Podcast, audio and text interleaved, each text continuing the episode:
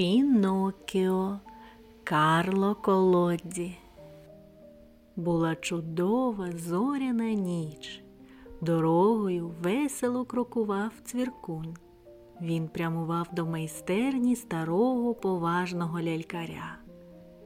Діставшись до будиночка, цвіркун зазирнув у віконце.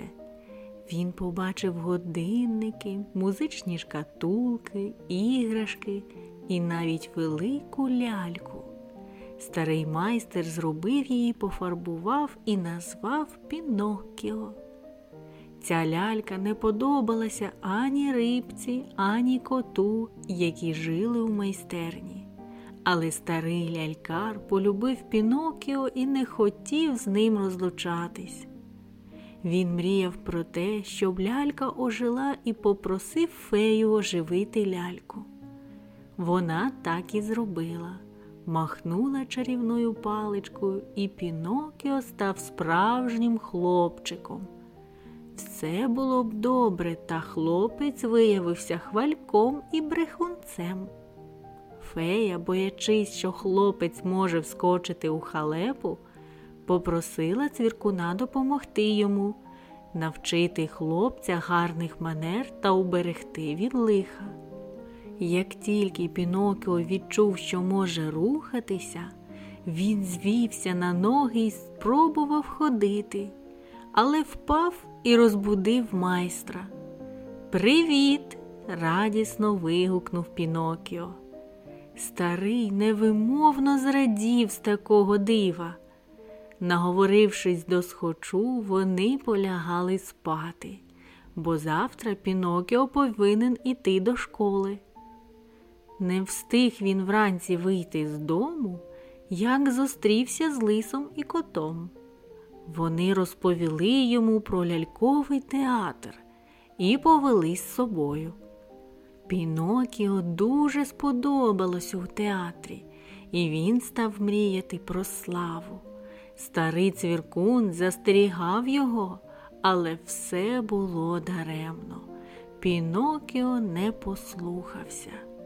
Підступний кіт і власник театру вирішили, що, показуючи його, зроблять великі гроші.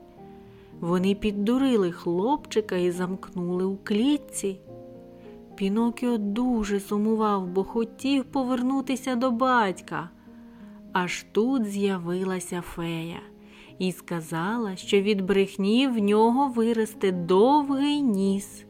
Пінокіо пообіцяв феї бути слухняним хлопчиком і ніколи не брехати. Вона відімкнула двері і випустила його з клітки. Та коли він повертався додому, кіт і лис знову зустріли його і потягнули на острів Ігор. Цей острів зажив дурної слави.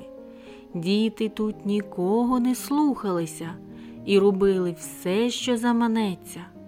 Пінокіо побачив, що у всіх відростають ослячі вуха, і у нього теж. Коли він, розкаявшись, повернувся додому, то не застав батька. Аж тут у вікно постукав поштовий голуб і сказав, що старого майстра проковтнув кит. Пінокіо і цвіркун кинулися до моря шукати чудовисько, яке проковтнуло лялькаря. Та кит і їх проковтнув. Пінокіо вистрелив усередині кита, той чхнув, і вони всі врятувалися. Відтоді Пінокіо став слухняним хлопчиком. Він ходив до школи, допомагав у майстерні. Батько пишався ним, і вони були щасливі. Текст читала Анастасія Бойко. Ставте вподобайки та підписуйтесь на канал.